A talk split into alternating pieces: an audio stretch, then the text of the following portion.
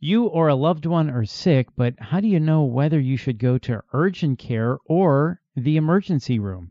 Here to talk about that is Dr. Nick Colovos, Assistant Professor at Emory School of Medicine, Department of Emergency Medicine, Interim Chief Quality Officer for the Physician Group Practices at Emory Healthcare. Another in the podcast series, Advancing Your Health with Emory Healthcare. Here's Bill Klaproth. Dr. Colovos, thank you so much for your time. So, first off, what is the difference between urgent care and the emergency room? The real difference between those two types of facilities is going to be in the level of care and treatment that each can provide to you. Urgent cares have the ability to be able to see mostly non threatening uh, type injuries, a broken bone, a sprained ankle, cold flu type symptoms, minor cuts and burns, while the emergency department is going to be more directed towards uh, things like life threatening emergencies, injuries, uh, severe illness, you know, somebody having difficulty breathing, chest pain, stroke, or, or, or, those types of issues. So there's a big dynamic between the two of those, but the urgent cares will have the ability to take care of quite a few of the things that are often seen in emergency departments. So is it a good rule of thumb if it's an injury or illness where you can drive your loved one or family member, that would be urgent care? Or because if it's emergency room, generally the ambulance is going to come to your house how do we is there is there a rule of thumb to know? I know you just gave the a very good explanation of the different types of injuries and uh, medical things that they treat, but is there a different rule of thumb we should go by? I think the the best thing to consider is if you believe that it's a serious life threatening issue, um, that going to the emergency department is going to be the way to direct oneself. However, if it's a situation where it's not life threatening, you know, we're not having severity of chest pain or evidence of a stroke or shortness of breath, um, then it would be more appropriate to probably go to the urgent care to be evaluated. And the urgent cares have the capabilities of administering medication, taking x rays, performing a lot of procedures such as applying splints to fractures or sprains. Um, and so they can offer us a great deal at a very convenient timing um, than the emergency department. Okay, that helps. Think life threatening or non life threatening. And do certain urgent care locations specialize in certain things? Is that how that works? Not in particular. Most of the urgent care facilities that you'll find throughout the metro Atlanta area, as well as across the United States, are all pretty much delivering the same type of care. It's for that episodic disease, illness, and injury, and they're taking care of a lot of those non life threatening events.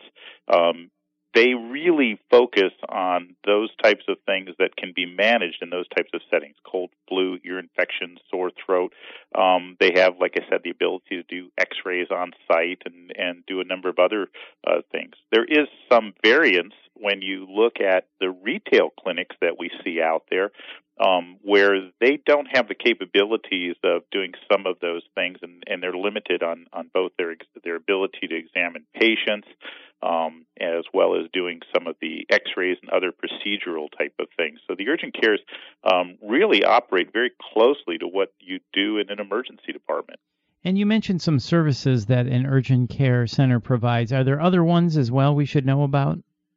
There, those are the the principal ones. The other things that uh, they offer is they do sports physicals. Uh, they can certainly uh, do. Uh, many of them will do workman's comp type injury and evaluations, um, and so they have a relative vast array uh, of, of things that they can do within their facilities.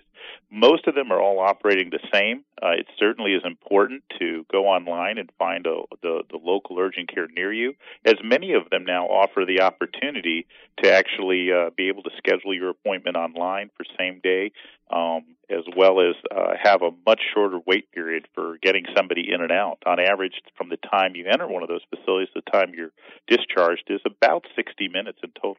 And how about the services and offerings at the emergency department? Well, the emergency department certainly has a, a, larger spectrum of what they can offer.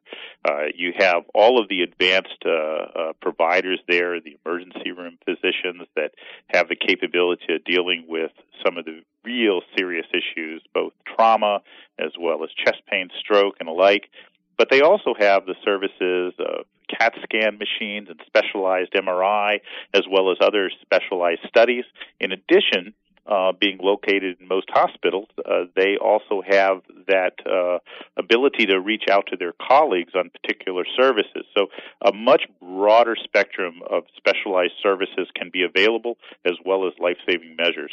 And Dr. Colovos, you mentioned wait times. When going to urgent care or the ER, what should we know or bring to speed up the process? That's a great question. The first thing is is to understand that in the emergency department, it doesn't really matter when you show up. We really determine how severe your illness or or the acuity of your illness is to determine your place in line. So it's very possible that you could be the first one to show up in the emergency department and you have a complaint, let's say, of an earache, but somebody's coming in by ambulance with chest pain or one of the more severe uh, uh, type of illnesses, they're going to get bumped to the head of line. Um, so it's something important for the consumer and for folks to understand that the ER does not operate on a first come first serve. We really operate on those folks that are most serious are going to be seen first. When going to the emergency department, I would certainly advise patients to first call their primary care physician discuss what's going on with that physician first so that they have an understanding. It may be possible that they can see you in the office for that particular ailment or, or, or issue. And if they can't and they direct you to the emergency department, they can often communicate with the emergency department to let us know that you're coming in so that we can be aware and uh, potentially prepared for that. In addition, one of the things I, I tell folks that they need to be aware of is if you have the ability to bring your medical records, that's particularly important, especially for the older population that are traveling and, and, and visiting different areas. Having a copy of your medical records available with you can really expedite some of the care in the emergency department because it really allows us to see very quickly what your medical history is as well as compare it to what we're seeing on that particular day of the week. I could see where that is a time saver. And if you're alone, you should never drive yourself to the ER. Is that correct? Yeah, I think that if you feel that your condition is severe enough that you need to be seen immediately and you and you need to be seen in an emergency department, I would not recommend driving oneself to the emergency department. And the mainstay of that is really that you not only put yourself at jeopardy, but you're also putting a lot of other folks on the road at jeopardy should something tragically happen to you en route to the to the facility. Having the paramedics and the EMS personnel respond and transport you to the facility is probably the safest way. It also allows a, a trained professional to start evaluating you and potentially even start treatment, which is really the mainstay of what we want to do with uh, emergency care. Absolutely. And if you could wrap it up for us, what else should we know about going to urgent care or the emergency room? Well, I think from the urgent care standpoint, it's certainly, you know, you're going to be seen probably a little bit faster. Most things can be handled in the urgent care arena that are low acuity um, and of low severity. Um, from the ER perspective, from the from the emergency department, as we mentioned already, contacting your PCP before going there bring your medical records. The other thing for folks to understand is that Mondays are typically the busiest day for most emergency departments, and that busy flow goes right into Tuesday. Mornings are are usually a better time frame to show up at the emergency department, but unfortunately, like most disease, illness, and injury, it's episodic in nature, and we don't really have the opportunity to schedule those things. That's very interesting. So, any injuries that happen over the weekend, is that why Mondays are busier?